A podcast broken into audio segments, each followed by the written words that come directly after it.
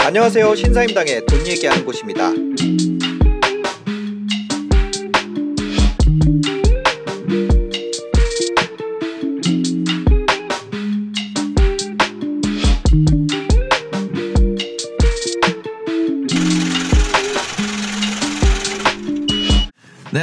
유튜버 신사임당입니다. 오늘은 어, 매주 목요일 낮 12시 부룡님과 함께 부동산에 대한 이야기 하고 있습니다. 안녕하세요. 네, 안녕하세요. 네, 잘 지내셨나요? 네, 뭐 매일매일 재밌게 잘 지내고 있습니다. 네, 오늘은 이제 신년 특집으로 원래 지난주에 Q&A를 하려고 그랬는데 네. 너무 시간이 모자라서 오늘은 Q&A로 가득 채워서 한번 진행을 해보려고 합니다. 계속 Q&A만 하는 걸로. 아, 네. 괜찮을까요? 네, 뭐. 예, 그렇습니다. 잠시만요. 저희 채팅방 상황 보고 채팅방에서도 어, Q&A 질문 주시면 바로 답 드리고요. 지금 시작하자마자 어, 이제 25분 들어오셨고요. 어, 그 질문 채팅방에 올려주시면은 저희가 어, 한번 이야기를 해보도록 하겠습니다. HRK님 그냥 말하자마자 바로 들어온 거 있습니다. HRK님께서 인천 신규 진입 인천에 새로 지금 들어가는 것 어, 어떻게 생각하시는지 구체적인 질문은 아니에요. 그냥 어, 인천 신규 진입 어떻게 생각하세요? 요 정도 가벼운 질문으로 일단 시작을 해보겠습니다. 네. 그러니까 참 아다르고 어다른 거라고 저는 생각이 네네. 드는데요. 인천의 신규 진입이라고 말씀하신 그 이유 속에는 아마 그 전 단계에서 음. 인천의 입주 물량이 엄청나게 많다. 네. 이 부분을 가지고 얘기를 좀 하실 거 그 생각이 있으셔서 얘기를 하신 것 같아요. 네네. 근데 저는 그 인천의 지리적 입지를 먼저 생각을 하게 되면 음. 일단 서울과 경기 그 다음에 이제 보는 게 인천이잖아요. 네. 그러다 보니까 서울 경기의 흐름에 굉장히 큰 영향을 받을 거다라고 좀 보는 입장이에요. 음. 그래서 원칙적으로 얘기하게 되면 뭐 올해부터 시작해서 내년 후년 입주 물량이 상당히 많다. 그래서 인천 같은 경우는 어 그냥 아무 생각 없이 들어가서는 안 된다라고 봐요. 네. 그런데 그걸 가지고 그랬더니 제가 이렇게 얘기를 했더니 음. 또 어떤 분이 이렇게 얘기하시더라고요. 그러면 인천은 끝난 건가요? 들어가지 어. 말아니까 좀 약간 극단적으로 가시더라고요. 네네네. 근데 지난장의 사례를 가지고 말씀을 드리면 지난장에도 인천의 입주 물량은요. 사람들이 선호도가 조금 떨어지는 곳이 늦게 입주 물량이 올라오는 경우가 많아요. 아. 근데 입주 물량이 2007년 8년 요때 되게 많았음에도 불구하고 가격이 네. 올랐던 시절도 있었다. 네네. 그러니까 인천 같은 경우는 지금 아마 입주 물량이 가장 많은 곳이 뭐 서구라든지 음. 어 이쪽이 아마 많을 거예요. 네.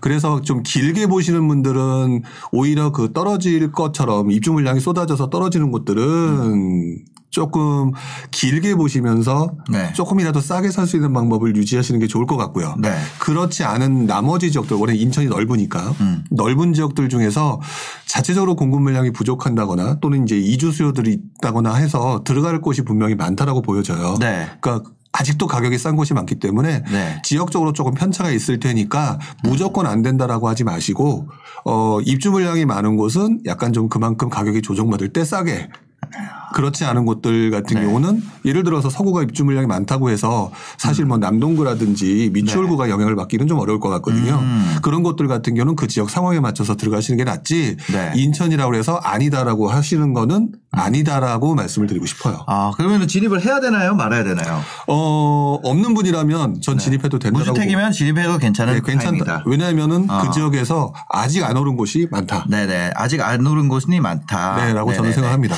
알겠습니다. 어, 조정규님께서 바로, 그냥 바로 이어서 하겠습니다. 37세 자영업자 뼈 빠지게 일해서 7억 순자산 모았다. 꼭지인 것 같은데 대구 수성구 대구 분이에요. 본가 네. 근처에 집 살까요? 아니면 어, 대출이나 전세 끼고 투자 관점에 어, 서울에 집 살까요? 두 개 질문입니다. 요, 요 질문입니다. 네. 그러니까 대구, 대구. 7억인데, 네. 7억인데 대구 살지 서울 살지. 직업은 자영업자. 이게 역시 또 정답이라고 생각하시 모든 분한테 정답은 아닙니다. 네네. 모든 분한테 정답은 아닌데 네, 지금 어, 신년 특집으로 상담 드리고 있고요. 이것은 정답이 아니라 모든 판단은 책임 하에 해야 된다는 사실을 잊지 마세요. 네. 자 일단 되게 노력을 하셔서 7억 순자산을 모으셨잖아요. 네. 7억 순자산을 모으고 난 다음에 투자를 하고 있는데 아마 본인이 이제 아마 대구 쪽에 계신 모양인가 네, 봐요. 맞아요. 대구 수성구 쪽 하면은 뭐 제일 좋은 곳이니까 네. 대구 쪽으로 해야 될지 아니면 똘똘한 한 차라고 해서 똘똘한 한 차로 해서 이제 서울 쪽에 해- 해야 될지라고 네. 말씀을 하시는데 저는 1차적으로 이렇게 말씀을 드리고 싶어요. 음. 일단 지금 현재로서는 대구 같은 경우는 그동안에 뭐 가격을 떠나서 네. 조금 상 승세가 한동안 이어져 왔고 그다음에 입주 물량이라고 하는 부분이 좀 문제가 있다. 음. 네. 그래서 약간 진입하는 거에 대해서는 조금 그 멈추시는 게 조금 어. 좀 뭐- 맞다라고 보여져요. 근데 그걸 보면 상승장 이어지고 있고 이런 거는 상승장 서울이 더 오래됐잖아요. 아 서울이 더 오래됐다라고 얘기를 하지만 네네. 결국에는 그 서울에 진입할 수 있는 총 수요들 있잖아요. 음. 총 수요적인 개념에서 보게 되면 네. 아직 그래도 충분하다라는 거죠. 그리고 서울은 물량 자체가 적다라고 얘기하잖아요. 아. 네네, 맞아요. 부동산에 있어서 가장 기본에 깔고 가는 게 결국 공급 물량, 입주 물량이라고 하는 부분을 봐야 될 것 같거든요. 음. 네네네. 그런 차원에서는 서울이라고 하는 부분이 아. 어, 공급도 적고 앞으로 들어오자 하는 수요가 훨씬 더 많으니까 네. 서울에 투자를 하시는 게 조금 더 유리하실 수는 있다고 보여져요. 아하. 근데 대구냐 서울이냐 물어봤을 땐 서울이 낫다. 그래도 낫다라고 어. 말씀드리고 지금 현재 상황으로 봤을 네. 때는 그러니까 하지만 이 와중에도 그렇다고 내가 지금 모든 터전이 대구에 있는데 서울로 하겠느냐. 음. 그러니까 여유 자금으로 하시는 거는 저는 서울에 하시는 게 맞다라고 보는데 네. 그렇지 않다라고 하고 아직 이제 뭐 집을 구입하려고 하는 내가 살고 있는 곳에 네네. 그런 분이라고 한다면 음. 저는 대구를 뚫어지게 쳐다보시는 게 더 유리하다고 봐요. 아 기다렸다가 대구 빠지면은 한번 들어가 보자. 네, 왜냐하면 음. 내가 살고 있는 곳도 제대로 못 보면서 서울 투자하게 되는 것도 네. 약간 좀 투자 또는 그런 거에 좀 문제가 있다고 보여지니까 음. 네네. 대구 같은 경우는 지금 입주 물량이 한 1, 2년 조금 안 좋다라고 얘기하지만 음. 결국 썩어도 준치라고 보시고 계시는 수성구라고 하는 동네는 네. 분명한 거는 많은 분들이 좋아하는 동네다. 그죠, 그러면 적정 수준으로 아마 조정을 받거나 그렇게 되면 음. 자연스럽게 그쪽에서도 충분하게 수익을 내실 수 있을 거라고 보는데 단기적으로는 좀 아닌 것 같아요. 네. 아, 그래서 알겠습니다. 지금은 조금 서울 쪽에 조금 더 유리하다라고 저는 생각이 들어요. 네, 하품맘님께서 분당 시범단지 아파트 지금 내 집 마련 어떨까요? 분당 향후 어떻게 보시는지 분당 어떻게 보시나요? 어, 저는, 음, 원래 저는 시장의 움직임, 사이클이 오르라, 오를 거냐 떨어질 거냐를 주로 많이 보는 입장인데 네네네. 아마 질문하신 분들은 그 사이클이 어, 뭐 어떤지 저떤지 잘 모르실 것 같아요. 맞아요. 그런 상황에서 말씀을 드린다면 음. 어차피 분당이라고 얘기하면 우리 우리 옛날부터 했던 얘기가 있잖아요.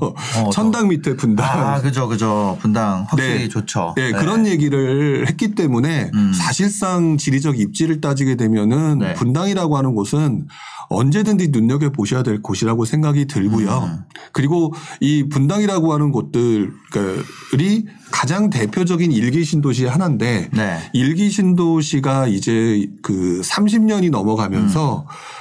아마 이제 리모델링 얘기와 재건축 얘기가 계속해서 튀어나오게 될 것 같아요. 네네. 그러면은 결국 언젠가 새 집이 바뀐다라고는 희망적인 부분이 있기 때문에 음.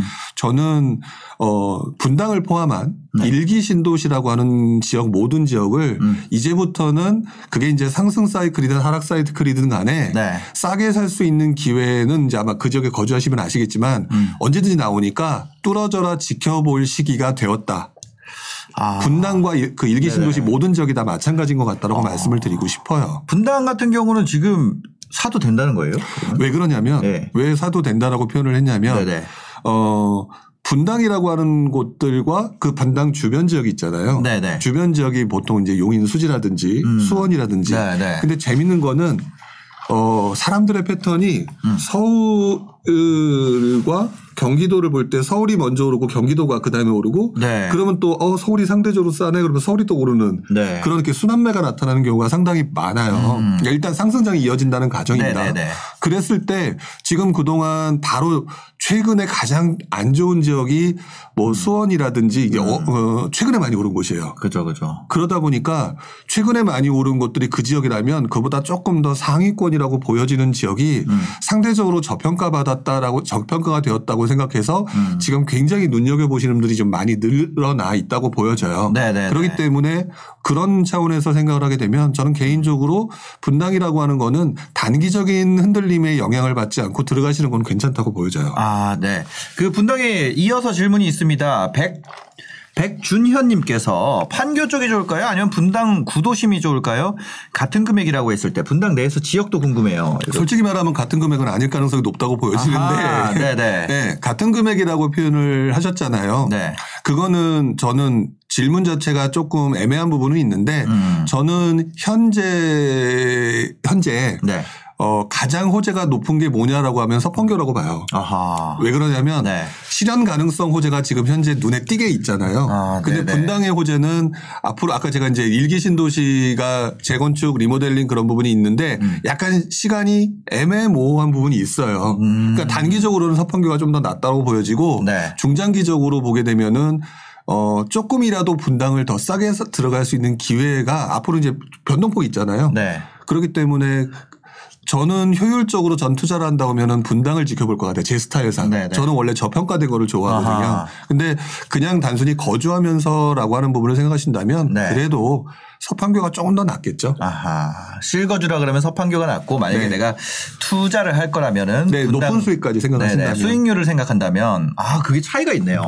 그러니까 무조건 어. 많은 분들이 내가 편하게 살면서 수익도 극대화라고 하는 부분이 네. 동시에 이루어지길 원하시는데 음. 그게 동시에 딱 맞아 떨어지는 경우는 극히 드물어요. 아. 그래서 타겟팅을 하는 게 전 좋다라고 생각이 들고 네, 네, 네. 내가 좀 여유가 있다라고 하면은 뭐 내가 살고 있는 거 내버려두고 투자를 한다 그러면은 그 향후의 폭발력이 가장 좋은 거는 이미 서판교는 음. 네. 월판선이라고 하는 그것이 호재가 이미 성립이 되어 있거든요. 그죠, 그죠. 그러니까 그 지역 같은 경우는 어느 정도 반영이 되어 있다고 한다면 음. 분당 같은 경우는 아직 지금 뭐 리모델링이다 대건축이다 얘기만 왔다 갔다 하지 시간이 걸리는 이슈들이구나. 예, 그러다 보니까 이게 네. 지금 정확하게 반영이라기보다는 기대 심리만 반영되어 있는 수준이랄 거라는 거죠. 그러니까 그런 부분을 생각하게 되면 음. 네. 저는 본인의 성향에 맞춰서 투자를 하시되 네. 그냥 눈에 보이는 거는 일단 현재로서는 단기적으로는 서평교가 조금 더 높다. 네. 다만 길게 보신다라고 하는 성향에 계신 분들이 있으니까 네. 그런 경우는 오히려 분당이 좀 더 높은 수익률이 날 가능성이 있다고 보여져요. 재미있는 질문 있습니다. 박 부장님이 현금 10억 있는데 10억으로 뭐 할 수 있을까요? 부동산으로 10억 갭 지금 10억 갭으로 예. 아 저는 10억이라고 하면 네.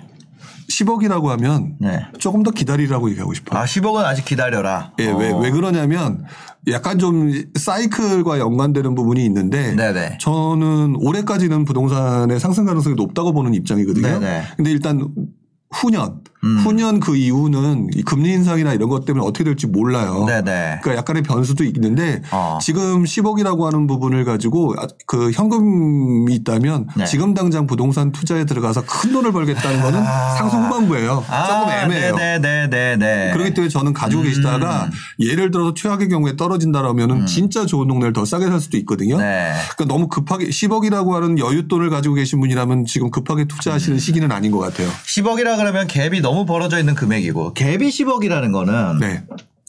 그렇다고 지금 여러, 여러 채를 살 수 있는 국면도 아니잖아요. 어, 그럼요. 그러니까 갭이 시- 내가 10억을 갭으로 넣는다 그러면 지금 1급지를 못 사요. 그러니까 그렇죠. 대장을 잡을 수가 없단 말이에요. 근데 이게 약간만 장이 꺾여도 대장을 잡을 수 있는 돈이 될 수 있으니까. 그렇죠. 근데 음. 대장을 한번 잡으면 네. 오랜 기간 오른다는 거를 지난 몇 년간 봤잖아요. 그쵸, 그쵸. 러니까 단기적으로 뭘 잡겠다라고 하는 건 내 조급함이지 음. 네, 네, 10억 네. 정도에 있는 분이라고 한다면 그 조급함 정도는 여유가 있을 거라고 보이니까 그러실 필요 없다. 어, 금액에 따라서 또 다르네요. 네, 그러니까 그거는 너무 그렇게까지 가실 필요 없이 네. 그 돈을 차라리 뭐 각종 그 손해를 보지 않은 정도의 네. 투자 어느 쪽에 넣어두셨다가 아. 그리고 난 다음에 조금 더 기다리신 다음에 타이밍을 잡는 거 그리고 또 침체장이 혹시나 오면 네. 그때쯤 되면은 빌딩 가격도 떨어질 수도 어, 있고 네네. 또는 수익형 물건 투자할 수도 있고 아하. 음. 되게 많은 것들을 볼 수가 있을 것 같아요. 그러니까 저는 지금 기준으로 투자를 하시는 건 조금 애매한 것 같다. 아, 이게 재밌는 상황인 것 같아요. 왜냐면은 서울이 장, 이장 오른 지가 너무 오래됐기 때문에 네. 갭도 살, 이거 살살 이제 벌어지거든요. 벌어, 벌어진 지꽤 됐죠. 네. 원래 이제 강남 진입이 5억 아래였던 때도 있는데 지금은 10억 가지고도 강남 대장을 사기 어려운 상황이니까. 네. 뭐 우리가 일군 단지라고 하는 것들을 네. 지금 사, 10억 갭으로도 사기 어려운 상황입니다. 그러다 보니까 어 예, 예전 같으면은 저평가 지역으로 쪼개서 좀 살 수 있는데 지금은 쪼개서 사면은 그게 세금이 또 그렇죠. 그러니까 쪼갤 수도 없고 똘똘한 한 채를 사자니 너무 올라 있고 이런 상황이라서 오히려 금액이 크면 더 애매하다. 이런 얘기시잖아요. 네, 저는 그분들 같으면 좀, 좀 보유하면서 음. 네. 상황을 좀 지켜보실 수 있는 게더 음. 훨씬 더 지금 오히려 큰 돈이 지금 여러 가지 지금 세금이나 변수가 있는데 네. 어. 급하게 들어가면 오히려 더 깎일 수 있는 소지가 있어 보여요. 네, 그렇다고 합니다. 세금에 대한 부분이 돈이 클수록 더 복잡하고 어 그렇기 때문에 좀 고려를 해봐야 되는 시기다. 그러면은 어 저희가 그냥 이 채팅창 질문이 아니라 개인적인 질문이 생겼어요. 네. 그럼 한 얼마 정도 가지고 있는 사람 그 웬만하면 지금 사는 게 낫다. 네. 이런 입장이시잖아요. 그 10억은 좀 기다려봐야 된다. 갭이라면 현금 10억을 가지고 있는 분들은 집이 있다는 가정으로 아 생각하거든요. 집이 있다. 아 추가 투자라고 보면 네, 현금 10억이 있는 분이 네. 집을 그동안 안 샀을 가능성은 없다라고 보고 말씀을 드린 거죠. 네네네 네 알겠습니다. 어 무주택이라면은 한 얼마 정도 지금 무주택자가 선택할 수 있는 거는 어떤 걸까요? 아까 질문 중에 무주택자는요 이렇게 있었어요. 네네네. 네. 아까 누구였지? 아, 제가 닉네임을 까먹었는데. 네. 그러니까 무주, 택자 분들은 사실 어 여기서도 두 가지로 나눌게요. 네네네. 사실 뭐 연봉이 어느 정도 되시고 음. 뭐 대기업도 다니시고 또는 자영업을 하시는데 어느 정도 괜찮고 네. 이런 분들은 저는 경험을 쌓기 위해서 사야 되는 게 맞다라고 보는 입장이긴 해요. 네. SJ 퐁님이네요. SJ 퐁님이. 음. 근데 만약에 음. 무주택자 중에서 이제 제가 굉장히 초보자 시절에 돈몇 푼도 되지 않았었던 시절에 음. 네. 어막 집값이 오르고 막 이런 상황이 되게 되면은 내가 지금 대출을 되게 많이 받아서 뭔가를 사야 되는 상황이 되거든요. 네네. 그분들은 솔직히 기다리는 게 맞아요. 아 지금 네. 아 돈이 너무 없으면 네, 없으면 기다리는 게 맞아요. 그러니까 제가 네. 모주택자인 분들한테 자꾸 이제 뭐 집을 사는 게 좋다라고 얘기하는 거의 근본적인 원인은 음. 네. 어느 정도 자금도 있고 대출도 받을 수 있고 네. 어 근데 그분들이 자꾸 자기 수준이 안 되는데도 음. 죄송하게도 네. 지금 현재 안 되는데도 서울을 살려고 하는 왜 다들 서울이 좋다고 하니까 그렇죠. 근데 그런 분들한테 아니다 경기도도 잘 찾아보면 좋은 데가 있고 수익 낼 수 있는 데가 있다라고 해서 약간 경험적인 측면 에서 말씀을 드리는 건데 음. 네네. 그것조차도 없다라고 하시는 분들은 어. 그냥 마실 말 그대로 와신 상담하셔야 돼요. 네. 왜냐하면 그분들이 갑자기 어뭐 월급이 얼마 되지도 않는데 네. 음. 갑자기 뭐 5, 6억을 받는다? 사실 뭐 그렇게 요즘 해주지도 않지만 네네. 그런 분들은 사실 그렇게 했을 때 지금 금리가 어쨌든 올라간다는 건 변함이 없잖아요. 그죠, 그죠. 런 분들한테는 금리 한 2% 올라가는 게 엄청나게 부담일 거거든요. 네. 그렇기 때문에 저는 그분들은 좀더 냉정하게 그러면 좀 기다려라. 음. 그리고 그때 가만히 있지 말고 공부해라. 어. 왜냐하면은 저 역시도 침체장과 상승장의 움직임에 대해서 뒤늦게 봤는데 너무너무 재밌더라고요. 네네네. 그래서 제가 아 이렇게 해야 되겠구나라고 저는 전략을 세웠던 기억이 나요. 그렇게 하시는 게 맞기 때문에 음. 네. 모든 분들한테 하라는 건 아니에요. 나- 다만 내가 너무 없다. 그러면 어쩔 수 없다. 기다려야지 뭐. 어, 너무 없으면 기다려야 되고 네. 살수 있으면 사도 되고. 왜 자- 종잣돈 모으면서 기다려라. 네. 살 수 있으면. 살 수 있으면은 저는 네. 지금도 우리 보면은 경기도 인천 자꾸 자꾸 되게 우습게 보는데요. 네네.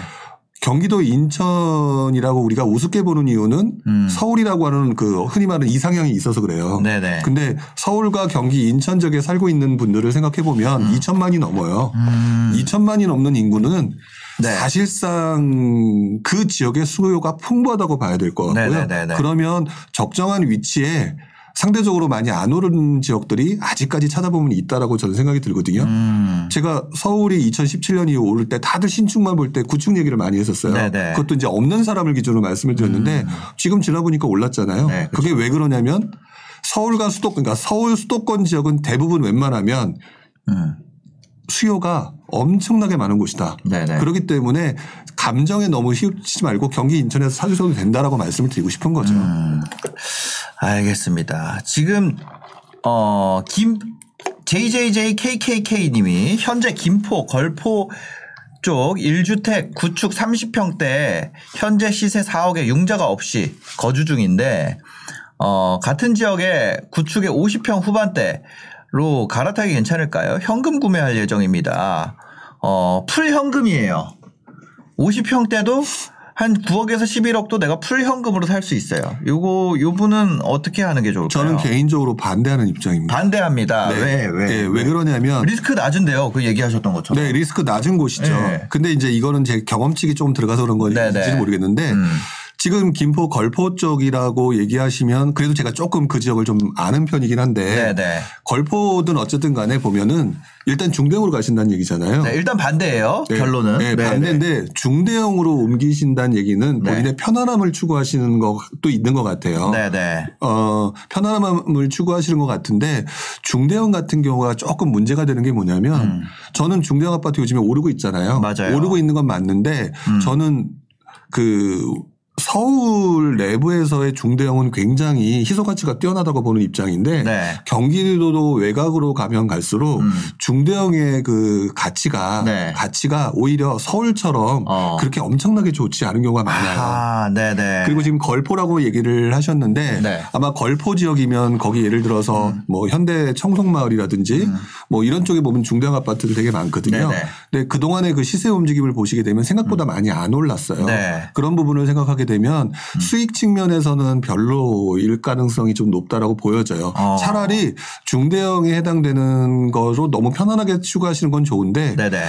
어, 어차피 30평하고 50평하고 보면은 그 사는 데는 크게 지장이 없다라고 한다면 음. 약간 투자라고 하는 측면에서 안쪽으로 들어오시면서 중대형으로 들어가시는 게 어. 조금 더 유리하지 않을까라는 생각이 들어요. 아, 조금 대출을 끼더라도. 예, 외곽 쪽의. 중대형은 네. 흔들림이 왔을 때는 그냥 와장창 무너지는 경우가 상당히 음. 많았던 게 옛날의 모습이라서 조금 그, 그 경험을 가지고 말씀을 드리는 거니까 아. 네. 중대형의 외곽의 중대형보다는 음. 그 차라리 안쪽으로 들어오시는 게 조금 더 현명한 선택이 지 않을까 싶어요. 아, 외곽 중대형 고생한 사람 제 주변에도 있습니다. 음, 저도 그랬습니다. 아, 진짜요? 아, 저희 장인어른께서 네.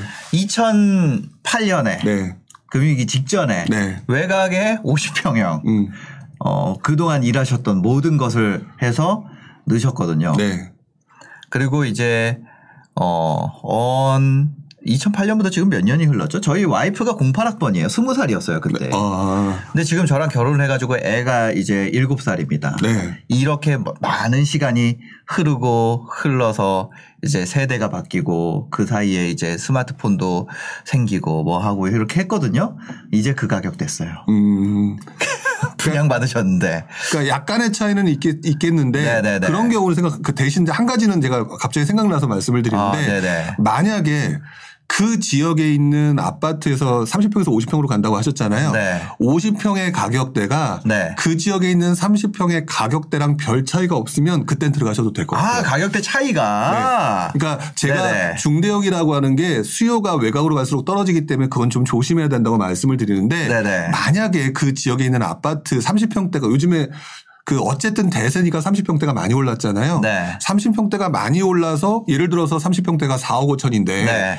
어, 중대형 아파트가 뭐 4억 8천이다. 4억 8천이야. 또는 5억이다. 어, 너무 붙어 있어. 이런 거라면 네. 중대형 아파트가 결국에는 그동안의 이미지가 워낙 안 좋았기 때문에 아. 그랬지만 조금 똘똘한 한 채라고 하는 차원에서 치고 그죠. 올라갈 가능성이 있어요. 아니, 방 하나만 더 있어도. 네. 그런 차원이라면. 그런 차원이라면 네네. 괜찮다. 단 중대형이라고 하는 거는 네네네. 중장기로 보게 되면은 아. 선호도가 선호도가 30평대보다 해서 부침이 심할 수 있다는 거는 기억해. 네. 자, 그것 때문에 말씀을 드리는 거죠. 거기다 얹, 얹어서 붙이는 네. 그 예를 들어 20평 30평 차이랑 30평 40평 차이랑 40평 50평 차이랑 이런 것들을 역사적으로 좀 봤을 때 네. 과거 데이터를 봤을 때 너무 붙어 있다. 이거 뭐 얼마 좀 웃돈 얼마만 더 주면 갑자기 50평 갈 수 있어. 40평 갈 수 있어. 다 갈아타야죠 그러면. 그게 실제로 네네. 지난 몇 년 동안에 서울에서 나타난 분당이나 서울에서 나타난 현상이에요. 아 30평보다 40평이 쌀 수는 없잖아요. 그렇죠. 근데 당연히. 30평대를 아무래도 중형부터 보니까 네네. 그러니까 아예 중형을 안, 받- 안 보다 보니까 음. 중형이 과도하게 오르는 상황 단기적으로 네. 그때는 중대형 아파트가 나중엔 치고 올라가요. 아. 대표적인 경우가 죽전이었던 것 같아요. 네. 그러니까- 맛이, 맛있는 된장찌개님이 송도 30평, 4, 50평 붙어 있는데 송도 대형 지금? 이러는데 어떻게 보세요? 이, 이 질문에 대해서는. 송도는 네. 송도는 저는 항상 좀 길게 보셨으면 좋겠어요. 아, 송도는 길게 보자. 네, 왜 그러냐면 네. 송도라고 하는 지역은 음. 어 제- 제가 이렇게 말씀을 드리면 또 어떤 분한테 욕을 먹을지는 잘 몰라요. 아, 괜찮습니다. 아, 뭐 욕을 먹을지는 모르겠는데 편집하겠습니다. 네. 좀더 냉정하게 말씀을 요, 드리면 지금부터 욕하시는 분들 여러분들 차단하겠습니다. 예, 좀더그 냉정하게. 말씀을 예, 드리면 네, 네. 송도라고 하는 지역이 좋냐 나쁘냐를 말씀을 드리면 좋다라고 말씀을 드려요. 네. 자 그런데 여기서 한 가지 좀 특이한 현상이 뭐냐면 네. 송도라고 하는 지역이 인천의 강남이라고 부르는 지역이잖아요. 그렇죠. 인천에서 대장이죠, 송도가. 그렇기 네. 때문에 제가 좋다라고 말씀을 드리는데 네, 네. 문제는 거기에 굉장히 많은 투자 수요들이 들락날락하는 곳으로 정평이 나 있는 곳이기도 해요. 아, 네. 그래서 그 부침의 폭이 굉장히 그러니까 아직 인천의 강남이긴 하지만 서울 강남보다는 진폭의 강도가 굉장히 큰 곳이기도 해요. 음. 네, 네. 그러니까 저 역시도 송도 투자를 되게 어려워하는 사람 중에 하나예요. 네. 왜냐하면 저도 송도를 한 세 번 정도 했던 것 같아요. 아, 진짜요? 송도 세 번 들어가셨어요? 네. 오. 이제 예전에 그 2002년인가 3년도에 그 송도에 그 풍림 아파트 분양을 할 때. 그때는 에이 이런 데가 되겠어라고 어, 했다가 네. 갑자기 와서 한 5, 6억 대고 튀는 거 보면서 음. 막 들어가기도 했는데 그때 네. 좀 고생도 해보고 네. 그 과정이 있었는데 그때 지금 느꼈던 게 음. 인천의 강남이라고 하는 지역적 특성에다가 또 지리적 특성은 되게 외곽이에요. 그렇죠. 그러다 보니까 외곽에 있는 외부에 있는 사람들이 볼 때는 완전히 외곽이다. 그리고 폄하를 하시는 분들도 있고 음. 또 반대로 그쪽에 강남적인 측면이 있기 때문에 네. 또 들어가려는 사람이 있고 그래서 이 진폭이 굉장히 큰 곳이다. 아하. 그래서 저는 일반적으로 얘기를 하기보다는 송도는 장기적으로는 어차피 이제 거기 보면은 제가 몇 공군지는 잘 기억이 안 나는데 아마 이제 대부분 분양이 끝나고 이제 11공구 뭐 이런 게 남은 걸로 알고 네, 있어요. 네, 네. 여기가 문 닫게 되면은 아. 분양이 되고 문 닫게 되면은 더 이상 송도는 분양할 곳이 없어서 네. 송도의 강남으로 딱 으로 딱 인천의 부러지게. 강남으로. 예, 인천의 아, 강남으로 네네. 딱 버틸 거다. 네. 근데 그, 그 전까지는 좀 부침의 폭이 있으니까 네. 지금은 뭐라 그럴까. 제가 좀더 말씀드렸던 것처럼 30평대와 40평대라고 한다면 뭐좀 넘어가려고 하신다면 음. 네. 길게 보고 들어가셔라. 음. 어차피 그쪽에서는 네. 제 주변에 있는 친구, 아, 후배 중에서 지금 의사나 세무사 이런 친구 있는데 네. 송도에 들어가고 싶어 하거나 송도에 들어가 있어요. 음. 그런 곳이기 때문에 장기적으로는 굉장히 네. 안정화될 거다. 근데 단기적으로는 지금 요즘에 송도가 조금 분위기가 안 좋다는 얘기가 나오잖아요. 네네네. 단기적인 올라가, 그, 그 투자 수요나 이런 것들이 많이 들어갔기 때문에 조금 부침이 좀 있을 것 같기는 해요. 음. 아. 장기적으로 보셨으면 좋겠어요. 송도는. 아, 우리가 어떤 지역에 대해서 대형 평형의 저평가를 볼 때 30평과 40평의 이 갭, 갭도 봐야겠지만 그 지역 자체의 위험도도 파악을 해야 된다는 거죠. 네. 아까 얘기했던 중형과 대형 간의 그 붙은 것만 보고 바로 선택을 했다가 이 지역 다 빠지면 네. 그 의미가 없으니까. 그렇죠. 송도는 단기적으로 약간 위험성이 있으니까 그 대형으로 갈아타기를 할 때 무조건 내가 지금 무조건 먹겠다 싶어서 들어가는 그, 그 상황은 아니다. 저는 그래서 혹시 오해가 있을까봐 지금 것 투자자보다는. 실거주자라면 지금 들어가도 괜찮다고 실거주라면. 네, 들어가도 돼요. 네, 실거주라는 거는 그냥 깔고 앉아서 가격 빠져도 정신 승리할 수 있는 분들이라는 거잖아요. 네, 그렇죠. 송도 자체가 저도 거기서 잠깐 거주를 그러니까, 해봤거든요. 예, 여기 투, 여기 나오시는. 분들이 실거주라면 사도 된다 이거 있잖아요. 네. 그거에 대해서 제가 곰곰이 듣다 보니까 그거가 그 뜻이더라고요. 좀 빠져도 어차피 내가 깔고 앉아서 사니까 맞아요. 깔고 앉아서 살면은 뭐 빠져도 그렇고 올라도 오르는 대로 별로 의미도 없고 떨어져 떨어지는 대로 별로 의미 없는 상태로 오래오래 버틸 수 있는 사람이다. 네. 라는 것이 이제 실거주라면 사도 된다라는 얘기의 그 이면에 있는 얘기더라고요. 음, 맞습니다. 예. 자, 송도에서 다시 이제 좀 구도심으로 다시 들어옵니다. 어, 구체적 실천님이 어머님 아현 2구역 올해 입주 예정인데 어머니가요. 재건축 대체주택 세컨드를 새로 사서 어, 거주 중이신데요. 그곳이 이사 대책 후보지가 돼버려서 팔아야 되는데 못 팔고 있어요. 이게 무슨 얘기죠? 대체주택 처분 서약서 이행 안 하면 은행에서 중도금 대출을 일괄 회수하겠다고 경고 들어왔어요. 9.13 대책을 지키려 하는데 이사 대책 때문에 막혔어요. 아, 와, 이럴 수 있겠구나. 아, 이게 참 뭐라고 답변을 드리기가 참 어려운 부분이긴 해요. 이걸 어떻게 해야 돼요? 아, 그러니까 뭐냐면 아현 2구역에 입주할 거라서 어, 따로 산 거죠. 네. 그렇죠. 그렇죠. 그 대, 대체 주택 재건축을 하니까 여기 들어갈 거니까 네. 다른 데 산단 말이에요. 근데 여기가 이사 대책 후보지가 돼서 이거를 팔아야 되는데 못 팔고 있는 거예요. 음, 그죠? 이런, 이런 경우에는 어떻게 해야 되나요? 아, 이거는 사실 정답이라는 게 네. 없어요. 왜냐하면 아. 그러니까 사실 뭐 제가 이거 뭐 와, 세무, 세무사분들이. 얘기하는 것처럼 이건 이렇게 하고 저렇게 하고 이렇게 하세요라고 얘기할 수 있는 네, 그런 네. 능력이 좀 못 되다 보니까 그렇게까지 말씀을 좀 드리기는 좀 어려운 아, 것 같은데 입주권을 어떻게 해야 되지? 어, 그냥 양도세 내더라도 조합원 입주권을 팔아야 할까요? 라고 얘기하셨는데 네. 저는 일단은 제가 이 부분에 가지고 아주 자세히 말씀드리는 입장은 못 되니까 음. 이거는 세무사분들하고 다시 한번 얘기를 정확하게 하시는 게 맞는 것 같고요. 네. 그렇게 하고 난 다음에 어 저는 그 중에서 어 A급은 지켜야 된다고 봐요. 어. 뭐, 뭐, 어떤 걸 지켜야 그러니까? 대체 주택을 지금 어떤 식으로 하셨는지 어느 지역이 어느 지역인지가 모르니까. 네. 아. 그러니까 단기적으로 손해를 볼 수 있는 부분과 네네. 그다음에 장기적으로 굉장히 괜찮다. 근데 지금 아연 몇 구역이라고 말씀하신 거 구역이요. 있거든요. 예, 예. 그러면 대체 주택과 비교를 해 보신 다음에 음. 저는 어차피 선택을 해야 된다. 예, 선택을 하시는 게 그러니까 세부적으로 어느 게 유리해서 어느 게 가장 큰 수익이 난다라는 건 네. 단기적인 문제인 것 같고요. 네. 그거를 보고 좀 세무사 상담을 하고 난 다음에 결론을 내리셔야겠지만 저는 어. 일단 A급을 지키려고 하는 것만큼은 변함이 네. 없어야 될 것 같아요. 아, 저 아니면은 그 뭐야 지금 구제적 실천님이 질문 주신 분한테 네. 입주권을 증여하면 안 돼요? 할 수는 있겠죠. 그러니까 입주권을 증여하는 게 저는 좋은 선택이 아닐까. 그러니까 바로 그 부분이 네. 세무 부분이 아, 그러니까 그 들어가잖아요. 세부 부분이 이제 들어가겠죠. 네, 네. 세무 부분에 관련된 부분이기 음. 때문에 이 자리에서 제가 그 아는 정도 수준으로 말씀드리기는 너무 이게 내용이 음. 복잡한 내용이네요. 복잡할 것 네네네네. 같아요. 그래서 오히려 이거는 세무 상담을 먼저 받으시는 게 맞는 네. 것 같고요. 네. 그 다음에 그냥 제가 조언을 드린다면 음. 약간의 그 결론에 따라서 몇 가지 결론이 나올 거예요. 네네. 결론 중에서 저는 A급을 지키는 게 맞다라고 봐요. 네. 아, 서민갑부 정지영 해피님이 갑자기 들어오셨습니다. 해피님 잘 지내세요? 이사 대책 후보 해피님이 여기 답을 주셨네요. 이사 대책 후보지라도 팔 수 있어요. 하지만 새 아파트 권리를 못 받음. 새로 사는 사람의 권리를 못, 못 받으면 안 사지 않을까요? 그렇죠. 그게 네, 문제인 그- 거죠. 그게 문제지. 네. 아, 이거 참 애매합니다. 예. 어떻게 보면 굉장히 꼬여 있는 네. 그런 상황이기 때문에 네. 요 다음 이제 어 최웅진님께서 지금 방금 올려주신 질문입니다. 무주택 신혼부부인데요. 경기도 시흥 이번엔 시흥으로 갑니다. 어 신천역 일대 구축 잠깐만요. 어 이게 채팅을 자, 고정만 좀 해주세요. 예, 요거네요. 경기도 시흥 신천역 일대 구축 아파트 어떻게 보시나요? 서해선입니다. 저평가된 곳일까요?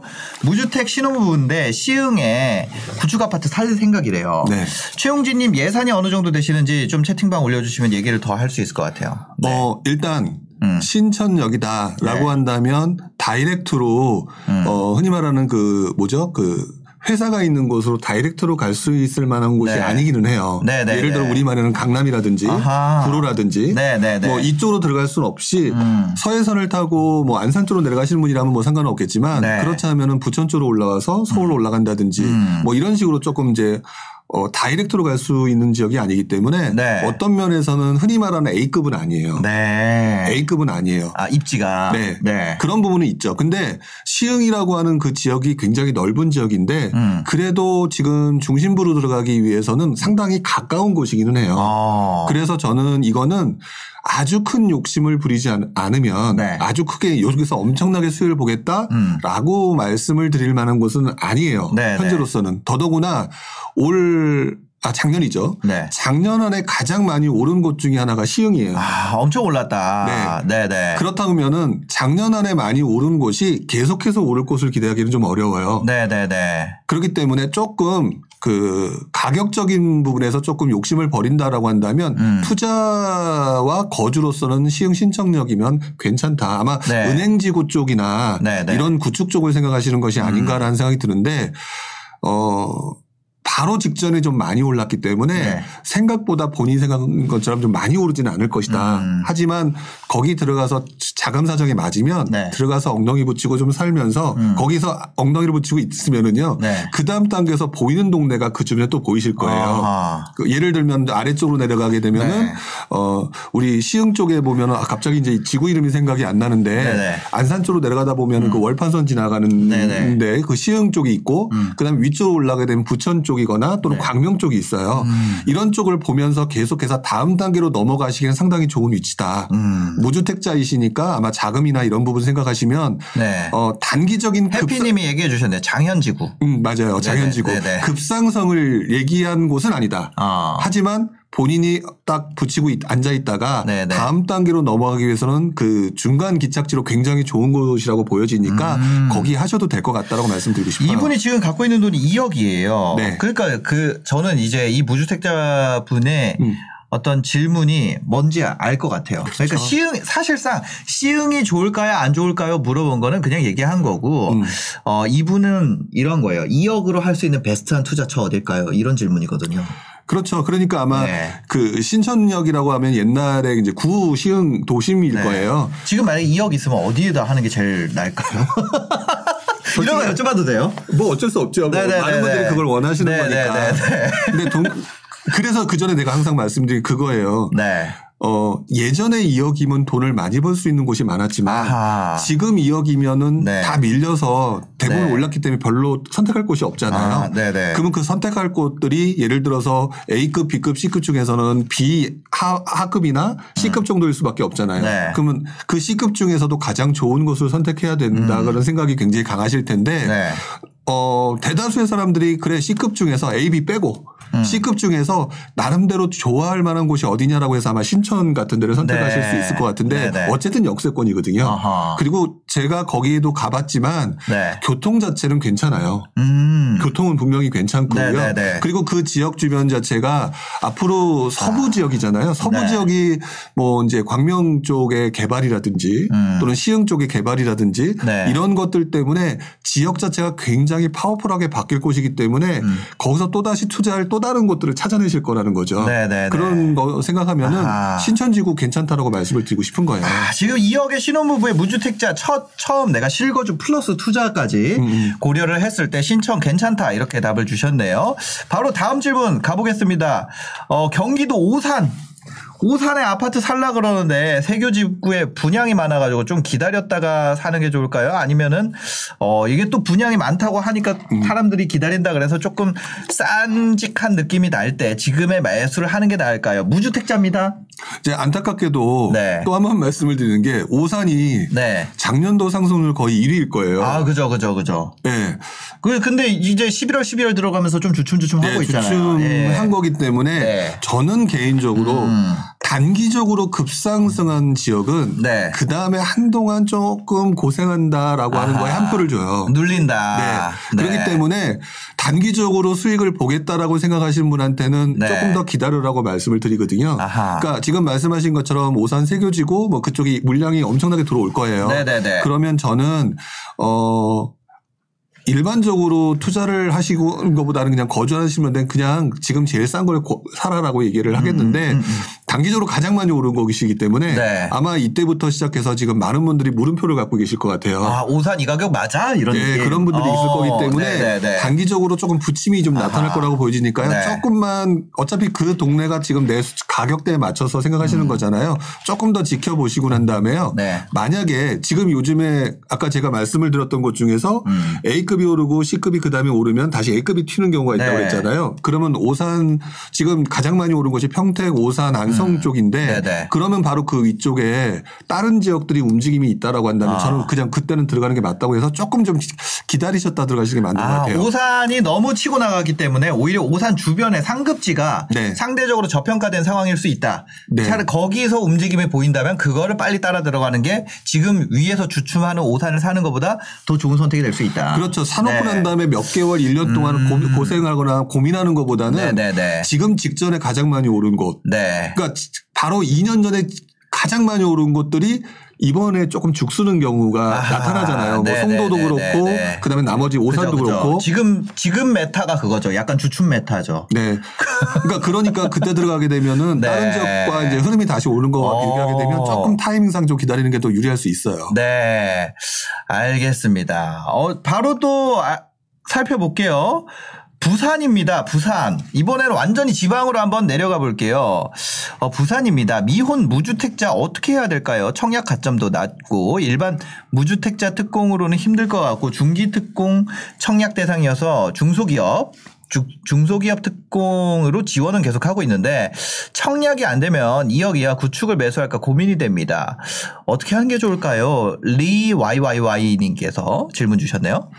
그러니까 아마도 아마도 지금 사도 수익을 볼 때가 있느냐 없느냐 네네. 이게 이제 사실 말씀 속에 숨어 있을 거라고 생각은 어, 들어요. 네. 근데 일단은 지금 지방 광역시가 지금 좀 주춤한 상황이에요. 네네네네. 어, 주춤한 상황인데 그래도 어차피 이제 그 지역에서 무주택자 또 이제 젊은 분이 때문에 그쪽에서 거주하거나 사셔야 네. 된다는 입장이거든요. 네네. 그러면 지방 광역시는 고민하지 않으셨으면 좋겠어요. 어, 사, 사도 된다. 네, 그러니까 특히나 이제 미혼 무주택자 물론 지금 되게 많이 올랐어요. 부산 같은 경우도. 네. 부산 같은 경우는 많이 오르기는 했는데 사실 좀 조정을 받고 있잖아요. 예, 조정을 받고 있는 네. 상황이죠. 네. 근데 지금 제가 미혼 무주택자이면서 부산에서 집을 사실 수 있는 정도의 수준이면 어느 정도 여유 음. 한 2억 있는 정도 있으신 것 같아요. 그, 그나마 네. 가능한 금액인 거잖아요. 네. 그렇기 때문에 저는 미혼 무주택자 같은 경우는 만약에 만약에 음. 이러고 집을 구입을 하지 않, 않게 되면은요. 네, 네. 나중에 전세 가격 올라가서 내 뒤통수를 칠 가능성이 높아요. 아. 아, 그럴 수 있구나. 그러니까 지방 광역시 중에서도 네. 음. 더더구나 흔히 말하는 우리나라의 우리나라의 두 번째 도시예요. 그죠, 그죠. 예. 많이 오른 것만 생각하게 되면은 살 데가 없고 더 오를까 생각할 수 있는데 네. 두 가지 그 중에 한 가지가 또 이제 예상치 않은 것 중에 거기가 입주 물량이 그렇다고 해서 음. 네. 뭐 우리 대구가 대표적으로 얘기를 많이 했지만 네네. 대구랑 비교하게 되면 오히려 부산 같은 경우는 아. 입주 물량이 그 정도까지는 아니고요. 네. 또 얼마 전에 제가 명칭이 이- 이름은 기억은 나지 않지만 분양을 했는데 분양이 잘 됐어요. 얼마 전에 음. 어, 부산에서. 부산에서. 그만큼 수요가 네네. 많다고 한다면 확률 게임으로 당첨될 수 있는 대상을 찾아서 들어가시는 거는 네. 그리고 우리나라 제2도시에서 지역 따져봤자 음. 물론 뭐 외곽으로 가는 게 좀 싫을 수는 있겠지만 네네네. 제2의 도시를 가지고 그렇게 음. 어 너무 따지지 않으셔도 확률 게임으로 들어가시려면은 음. 당첨되는 게 더 낫다고 보여져요. 어, 당첨되는 게 더 낫다는 게 무슨 얘기죠? 그러니까 이것도 안 되고 저것도 안 되니까 그 어차피 청약을 하시려는 분인 것 같거든요. 음. 네네네. 그러면 당첨 확률이 높은 데로 들어가셔서 아, 입지가 음. 떨어지는데, 아, 지금 아까 전에 뭐가 있었냐면, 어, 분양을 내가 계속, 청약을 계속 할지 아니면 구축을 2억짜리를 살지 이거를 고민하신다 그랬거든요. 네. 근데 지금은 입지가 다소 떨어진다. 제2의 도시 니까 입지가 네. 떨어진다 그래도 아마 분양을 지금 들어가는 게 청약을 하는 게 네, 청약하는 게더 나아요. 어, 더 낫다. 왜 그러냐면 어, 네네. 지금 현재 분위기가 조금 조정받고 있는 중이잖아요. 음. 조정받고 있는 중에서 조정받고 있는 중에서 음. 당연히 외곽 구축 같은 경우는 움직임이 더 현저하게 떨어지겠죠. 네, 네, 근데 그렇죠. 지금 어쨌든 분양가 상한제라든지 그런 것들 때문에 내가 음. 싸게 살 수 있는 청약의 기회는 남아 있단 말이죠. 네, 네. 그러면 전략적으로 이분이 해야 될 거는 아. 전략적으로 뭐 여러 가지 조건의 청약 조건 중에서 네. 당첨 확률이 높은데 신축을 싸게 사는 게임인 거거든요. 음. 그러면 구축을 억지로 들어가느니 네. 당첨 확률이 되는 거를 다 따져 보시고 나면 거기 그게 더 낫다는 거죠. 아, 아주 이게 도움이 됐을 것 같습니다. 다음에 이거 또 2억 2억 있으신 분이 많은 것 같아요.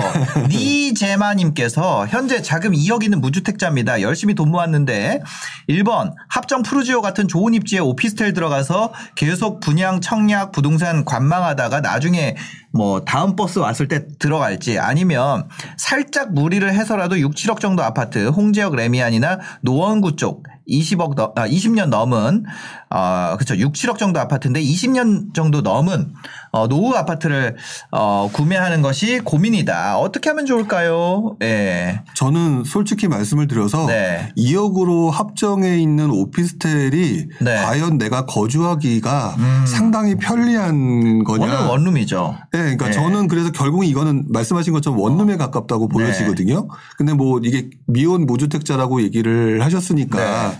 어 나름대로 좋은 입지 오피스 들어간다는 게 이제 이걸 구입하겠다는 건지 음. 네. 아니면 그냥 월세를 납부하시겠다는 건지는 잘 모르겠어요. 음. 근데 저는 네. 어 이게 좀 속된 말로 뽀다구라고 그러죠. 뽀다구. 뽀다구라고 그러죠. 그러니까 네, 네, 네. 합정이 되는 오피스텔 뭐 아. 이런 것들을 조금 네. 선호하시는 것 때문에 그런 것인지는 잘 모르겠는데 음. 어쨌든 합정에 들어가느냐 안 들어가느냐는 별 의미가 없는 것 같아요. 네네네. 오히려 뒤에 있는 부분에 대한 고민을 해야 될것 네. 같은데 합정에 들어가시는 거는 겨- 결국 본인의 선택 부분이니까 어느 거라든지 상관은 없을 것 같아요. 그러니까 2억 가지고 오피스텔 살지 아니면 음. 은 구축 어좀 멀쩡하게 보이는 입지에 작은 원룸을 살지 그러니까 아니면 어 외곽지에 있는 아파트를 살지 2억인데 그거를 좀 선택을 했으면 좋겠다. 그러니까 만약 1번을 사시려고 한다면 저는 반대하는 입장이에요. 1번은 반대. 네, 반대하는 네, 입장이에요. 합정 푸르지오 사지 마세요. 네. 그다음에요. 어, 왜냐하면 오피스텔이 오피스텔이 아. 네. 아마 그때 매도가 쉽지 않을 수도 있을 네, 거다라는 네, 네, 네. 생각이 들고요. 그다음에요? 그리고, 그리고 난 다음에는 2번이냐 홍제 레미안이나 노원구 쪽 20, 20년 된 음, 노후 아파트 6, 7억짜리를 한 2억 정도 갭으로 사는 거. 그렇다면은 네. 그 중에서 사람들이 가장 어 홍제와 노원구 중에서 대다수의 사람들이 어떤 네. 생각을 하는지를 좀 봐야 될 것 같은데요. 네네. 저는 그렇게 따지면은 노원이 좀 더 낫다고 봐요. 노원이 예, 낫다. 예. 왜 그러냐면 아, 네. 물론 또 이렇게 얘기하면 또 홍제 쪽 난리가 나겠지만 네네네. 그래도 지금 홍제보단 노원이다. 네, 왜 그러냐면은 호재라고 하는 부분 네. 그 다음에 사람들이 그동안 움직임을 보면은 서울 강북 쪽에서 제일 먼저 어 흔히 말하는 그 대표적인 brand name처럼 돼버렸는 게. 게 하나가 노도강이잖아요. 노도강. 예, 노도강이라고 하는 brand name이 어. 그만큼 사람들이 선호도가 그쵸. 높다라고 하는 차원이거든요. 아, 노도강이라는 말이 있죠. 네, 그 노도강이라는 말 자체가 아. 수많은 다른 지역 중에서 뭐 예를 들어서 뭐, 뭐 은서, 뭐 은평, 서대 뭐 이렇게 얘기하지는. 않잖아요. 네. 그런 부분을 생각하게 되면 결국 사람들의 선호도나 아. 뭐 학군이나 그런 것들을 해서 약간 브랜드화 된 거기 때문에 그러니까. 브랜드화 쪽으로 된 곳이 조금 더 선택이 더 낫지 않을까라는 생각이 들어요. 도강로가 아니잖아요. 또 노도강 중에서도 노원이 1등 아닙니까? 네, 그렇죠. 네네네. 그, 그 지역을 상징하는 게 있죠. 노도강 하면 그 지역. 네. 네. 그 지역을 상징하는 게 있고 거기서도 1등이 노원구니까 노원구가 좋겠다. 그러니까. 강북 중에서는 아무래도 네네네네. 사람들이 선호도가 높기 때문에 장기적으로 보더라도 아마 네. 거기 이슈가 되게 많이 될 것 같아요. 알겠습니다. 다음 질문 바로 살펴보도록 하겠습니다. 어, 안녕하세요, 선생님. 정말 말이 많은 지역입니다. 평택, 어, 평택 고덕. 아, 고덕. 많이 올랐어요. 당첨이 됐는데 너무 의견이 다르네요. 아유, 이거 계속, 저 올라가서 읽기가 어디 갔지? 아, 예, 감사합니다. 고정을 해주셔가지고. 아, 네. 안녕하세요, 선생님. 정말 말이 많은 평택 고덕은 어떻게 보시나요? 많이 올랐어요. 이번 청약 발표에 당첨이 되셨다고, 아, 축하드립니다. 근데 의견이 다르네요. 삼성이 들어오며 실제 몇천 명 인력이 필요해질 거라고 했지만 이미 올랐다며 동탄처럼 갈지, 어, 동탄 2와 비교를 많이 하네요. 저희는 대기업 다니면서 애매한 위치라 이번이 아니면 청약 기회가 없을 것 같아요. 이거를 포기하는 게 나을지. 아, 그게 좀 고민이 되신다고. 주변에서 정말 많은 의견들이 내 귓속으로 들어오는 것 같아요. 네, 네. 그럴 때일수록 네. 그 의견들을 무조건 그 밖으로 버려내셔야 됩니다. 아, 무시를 해라. 네. 왜 그러냐면 네, 네, 네. 왜 그러냐면 저도 이제 네. 많은 조언도 어. 받아보고 했지만 네. 어, 알고 얘기하는 사람들이 오히려 많지 않은 것 같아요. 아, 그러니까 저는 음. 굉장히 많은 혼란스러운 그 정보들이 들어올 때는 네, 네. 과감하게 버리라고 말씀을 드리고 아, 싶거든요. 네, 네, 네. 근데 어 말씀하신 것처럼 정말 많이 말이 많은 평택이죠. 음. 그리고 말이 많은 고덕이죠. 네. 어 저한테도 한 2년 전부터 해서 네. 고덕 얘기, 평택 고덕 얘기를 굉장히 많이 물어봤었는데요. 네, 네, 네. 일단 여러분들이 생각할 때 평택 고덕이 다 무시하고 네. 평택 고덕이 평택에서 좋냐 나쁘냐를 먼저 생각을 해보셨으면 좋겠어요. 아, 고덕 네. 자체가. 네, 고덕 네. 자체가 음. 좋다라고 생각하시게 되면 네. 내가 지금 당장 어디로 움직일 게 아니라면 음.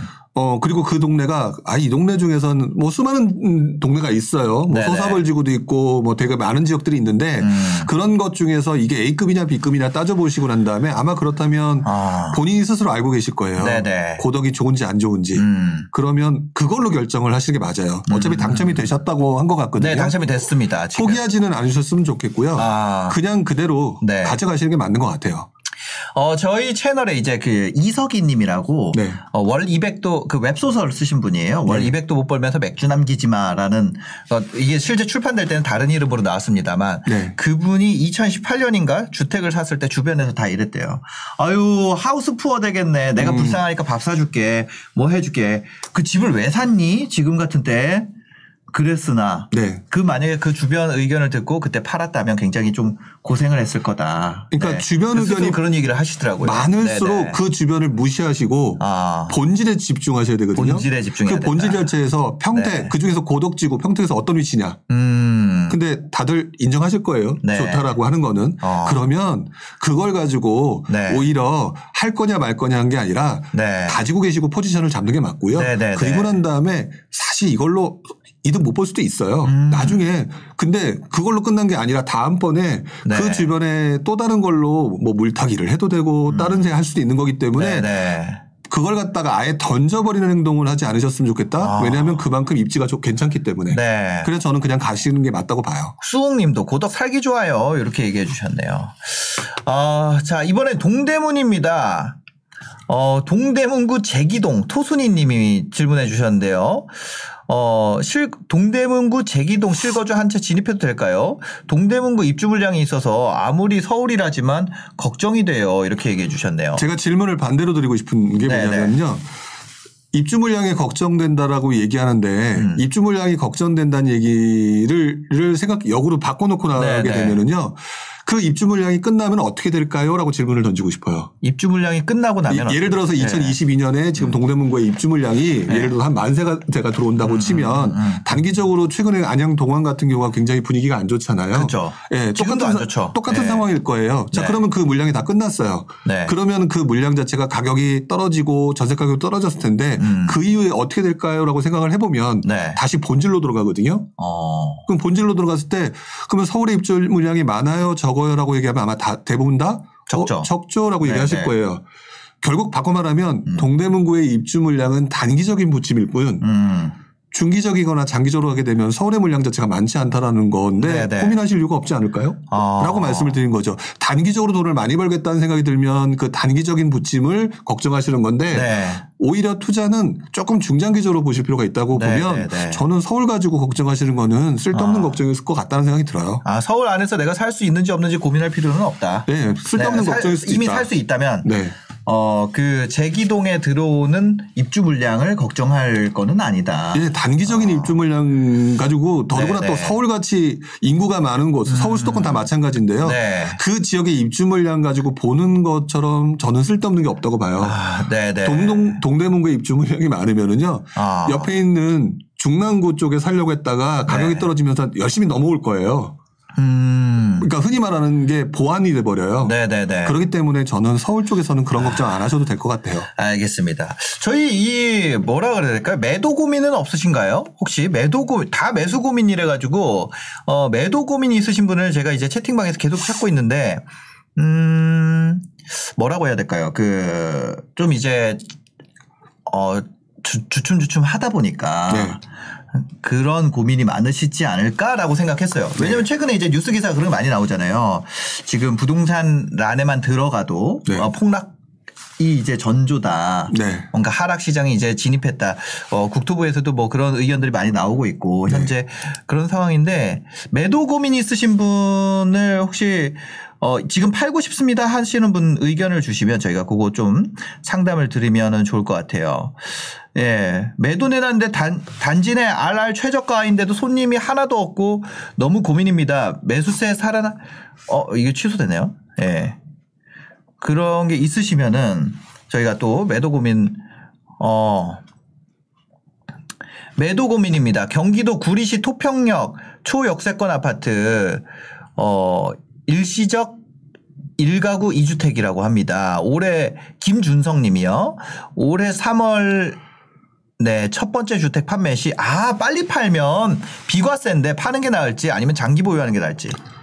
아 이게 참 제일 딜레마죠. 네, 비, 왜냐면 이거 비과세 놓치면은 일반 과세 됩니다. 네. 네. 되게 그런데요. 네. 이게 하필이면 올해 3월이라고 하는 부분이 네. 3월이라고 하는 부분이 이제 약간 좀 뭐라 그럴까 그 네. 대선과 같이 맞물리는 맞습니다. 부분인 것 같거든요. 네, 네, 네. 근데 대선의 결과는 3월 9일이고 아마 3월 며칠인지 잘 모르겠는데 네. 어 이것저것 다 노리게 되면서 음. 그 최고의 수익률을 내기는 좀 아마 어려우실 거예요. 시기가 되게 애매한 것 같아요. 네네. 그러니까 만약에 본인이 비과세가 4억이라고 지금 하신 것 같은데 네, 비과세 4억이에요. 처음에를 하시려면 전 비과세 혜택을 최대한 노리시는 게 맞다고 보여져요. 네. 근데 그렇지 않으면 아마 조금 길게 가셔야 될 거예요. 장기 보유하는 게 나을까요라고 하는 부분은 음. 네. 어 생각보다 길게 갈 수 있다. 맞습니다. 그러니까 저는 아. 비과세냐 장기 보유냐라고 하는 부분에 있어서 네. 비과세를 생각하실 거라면 지금 조금 분위기가 좀 좋지 않을 때 네. 약간 좀 가격을 더 낮춰서 내놓으시고 난 다음에요. 네. 그리고 이거 딱 팔고 난 다음에도 다음번에 또 투자 기회는 생기거든요. 어. 주택이 하나밖에 안 남기 때문에 또 다시 이제 또 맞죠, 기회가 맞죠. 생기니까 네. 이걸로 모든 것을 끝장이 나는 것처럼 고민하진 않으셨으면 좋겠고요. 네네. 일단 일차적으로 초보자분이라면 비과세를 받는 게 좀 더 더 낫다고 봐요. 음. 일단은 4억이니까. 네. 네. 비과세 부분을 포기하기에는 네. 양도 차익이 있기 때문에 네. 어 지금 거기에 다른 거를 지금 또 한 채를 갖고 계신 거잖아요. 그렇죠? 일시적 일가구 일가, 이주택이니까요. 일시적 이주택이니까 다른 데 네. 하나를 사셨으니까 네. 요거를 파시는 것이 낫지 않을까. 두 개로 묶이면은 이제 그 비과세를 양쪽 다 못 받을 네, 그러, 되잖아요. 예, 그러면서 네. 뭔가 꼬이게 되는 상황이니까 맞아요. 저는 일차적으로 머리 복잡하게 안 하려면 네. 조금 더 낮추더라도 비과세를 확실하게 받는 경험을 한번 해보시는 게 좀더 나을 것 같다는 생각이 들고요. 실제로 네. 조금 안 좋은 게좀 얼마 안 남았는데 요즘 네. 워낙 매도가 안 되잖아요. 그러니까 너무 너무 그거래 가지고 같은 상황이래 가지고 네. 근데 원래 부동산이 이래요. 그렇기 아, 때문에 그러니까. 그럴때 최고의 수익률보다는 네. 적정하게 내가 지금 상황에 맞춰서 비과세잖아요. 네네네. 4억보다 좀 더 낮춘다고 생각하시고 비과세를 받아내시는 게 조금 더 비과세 받는 게 이익일 어, 것이다. 예, 좀더 유리하실 것 같아요. 그렇습니다. KD님, 매도 너무 고민이에요. 1호선 월계역 신축 보유 중이고 직장은 마곡입니다. 비과세 실현인데 매도할까요? 이제 이거거든요. 네. 잠깐, 어, 예, 고정 부탁드려 예, 예, 감사합니다. 마곡인, 마곡은 직장이고 월계역에 신축 하나 갖고 있대요. 근데 네. 이게 비과세라는 거예요. 요런 거는 어떻게 하는 게 좋을까요? 어, 근데 매도 후 전세 거주라고 하세요. 매도 후 전세 거주. 네. 예. 근데 왜 전세 후 거주라고 하는 부분을 선택하셨는지가 일단 저는 가장 물음표거든요. 네, 네, 네. 근데 일단은 신축을 보유한 것이고 직장 때문에 그렇게 하시는 네. 음. 것 같은데 비과세 실현 부분이라면 저는 큰 문제는 없다고 생각은 드는데 그거를 만약 1주택이라면 네. 팔아서 비과세를 실현하는 게 그 의미가 있을까 싶어요. 아. 아니면 가지고 네네. 있으면 예를 들면 더 오를 수 있는 상황이면 그만큼의 비과세를 충분히 더 할수 네. 있는 부분인데 계속 비과세인데 어차피. 예, 예, 그런데 이거를 매도를 하겠다라고 하는 그죠, 생각 그죠. 자체가 뭔지가 조금 네. 의문이 가거든요. 저는 1주택이면 네. 가지고 계세요라고 말씀드리고 싶어요. 맞습니다. 왜냐하면 이분 같은 경우 앞에 분이랑 다른 게 앞에 분은 이걸 팔고 하나를 더 가졌기 때문에 지나가면 2주택이 되니까 네. 이걸 빨리 팔 수밖에 없는 상황인데 네. KD님 같은 경우는 지금 신축 보유 중인데 어 요거를 매도하고 어 그럴 필요가 없죠. 네, 네, 그렇습니다. 오히려 마곡 주변의 가격이 좀 비쌀 수는 있어도 음. 네. 마곡에서 조금 더 옆으로 가게 되면은 강서 쪽에서 네. 강서 쪽에서 괜찮은 동이 있으니까 음. 그쪽에서 예를 들어 갈아타기 형식으로 하는 게 오히려 나을 수도 있겠죠. 네. 그러니까 매도하고 뭐 하실지는 모르겠는데 전세로 거주하신다는 얘기는요. 네. 제가 이제 포지셔닝 자체는 뭔지 알겠어요. 음. 근데 나중에 집값이 오르거나 전세 가격이 오를 때 포지셔닝을 다시 잘못 잡으면 네네. 그때 전세 가격 올라서 되게 또 애를 먹으실 수 있으니까 네네, 저는 네네. 가지고 있는 것 주택은 가지고 있는 게 좀 더 낫다고 봐요. 그러니까요. 이거 가지고 있으면 가지고 전세 살면 좋은 점이 있어요. 전세 오르잖아요. 네. 그럼 이거 오른 만큼 나도 올려가지고 이거 가지고 내 전세 내- 주면 돼요. 네, 그러니까요. 그러니까 아무 문제가 없- 빠지면은 내 전세도 빠지기 때문에 여기서 집주인한테 돌려받은 만큼 이 세입자 주면 되잖아요. 네네네. 그러니까 1주택에다가 내가 전세 살고 있으면 그 진짜 안전한 포지션이거든요. 네. 그래서 저는 굳이 지금 현재 어 전세를 살고 계신데 그렇게 할 이유는 없지 않을까. 네 네. 그렇게 생각이 됩니다. 아, 이건 뭐 저는 사실 전문가는 아니고 여기 이분이. 바로 또 다음 네. 아유, 이거 그냥 랜덤으로 찍어야겠다. 이거 읽으면서 하려고 할 수가 없어요. 네. 브랜드 BS님. 매도 고민입니다. 노원, 노원 상계주공 6단지 1주택자입니다. 3년 거주해서 비과세가 가능한 상황인데 다음 포지션 어떻게 잡아야 될지, 어, 갈아타기를 한다면 어떻게 접근해야 될지, 가치 판단이 어려운 불인이네요. 매도 후 상급지 갈아타기, 보유하면서 다음 1. 매도 후 상급지 갈아타기. 2. 보유하면서 다음 투자 시기 노리기. 3. 계속 보유하며 여유 자금으로 다주택 도전. 어떤 게 좋을까요? 전 지금은 2번이 맞다고 봐요. 아, 뭐, 뭔가요? 2번이, 2번이 뭐였죠? 보유하면서 다음 투자 시기 노리기. 자, 왜 그러냐면 네네. 매도 노원동 상계주공 6단지입니다. 네, 보유하면서 다음 투자 시기를 노리기라고 하는 시점이 네네. 주로 어느 때 해야 되냐면요. 네. 상승장 후반부예요. 아, 그러니까 원래는 네. 어, 침체장에는요. 3번을 하시는 게 맞아요. 3번. 네, 침체장 때는 네. 계속 보유하면서 여유 자금으로 예를 들어서 뭐 전세 갭 투자를 한다든지 음. 그러면서 다주택으로 가는 과정이 조금 더 수익률을 높기 올, 그 좋 거든요. 네네. 근데 지금은 상승장 후반부가 됐는데 규제는 규제로 심하고 음. 앞으로 뭐 금리도 인상한다고 하고 네. 굉장히 좀 복잡한 상황이거든요. 네네. 그러니까 리스크가 굉장히 많은 상황이기 때문에 아. 사실상 1번을 하기에는 매도 상급지 갈아타기로 하려는 건 좋은데 네. 상급지도 사실 많이 올랐고 아. 자, 그 다음에 그렇기 때문에 네. 보유하면서 다음 투자 시기를 노리는 과정에서 네. 약간 본인은 음. 어쨌든 다른 사람들보다는 포지션 자체가 좋아요. 왜? 일단 보유하고 있고 네. 비과세 상황이거든요. 음. 그거 언제든지 팔아도 되는 상황이니까 네네. 그거를 가지고 저는 급하게 또 어디를 하겠다라고 얘기하는 상황은 음. 상승 그 침체장부터 상승장 중반까지인데 네네. 지금은 조금 시장 복귀해 가면서 옛날에는 어. 어. 땠는지 그러니까. 어, 이런 거를 좀 지켜보시는 게 맞지 어.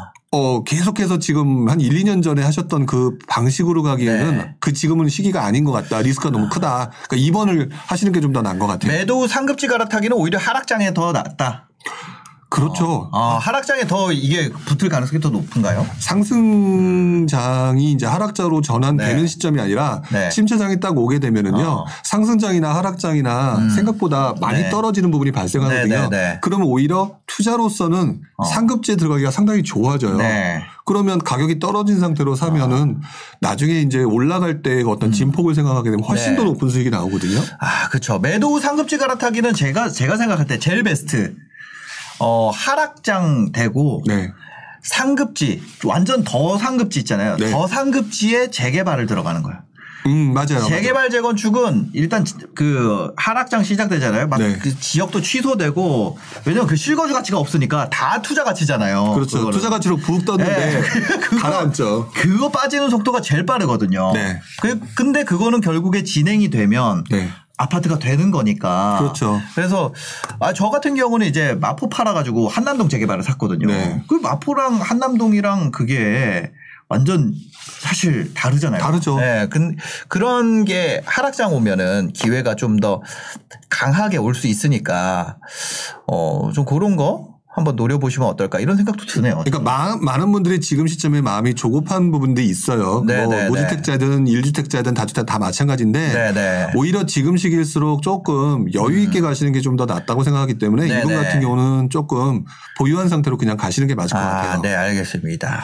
어, 저희 한시네요. 저희 어, 약속한 시간이 계속 얘기하다 보니까 엄청 많이 했는데 오늘 상담 진짜 많이 했죠. 네, 오늘 되게 저도 말이 빨랐던 것 같아요.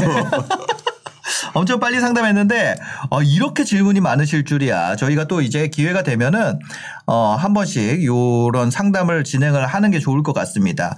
어,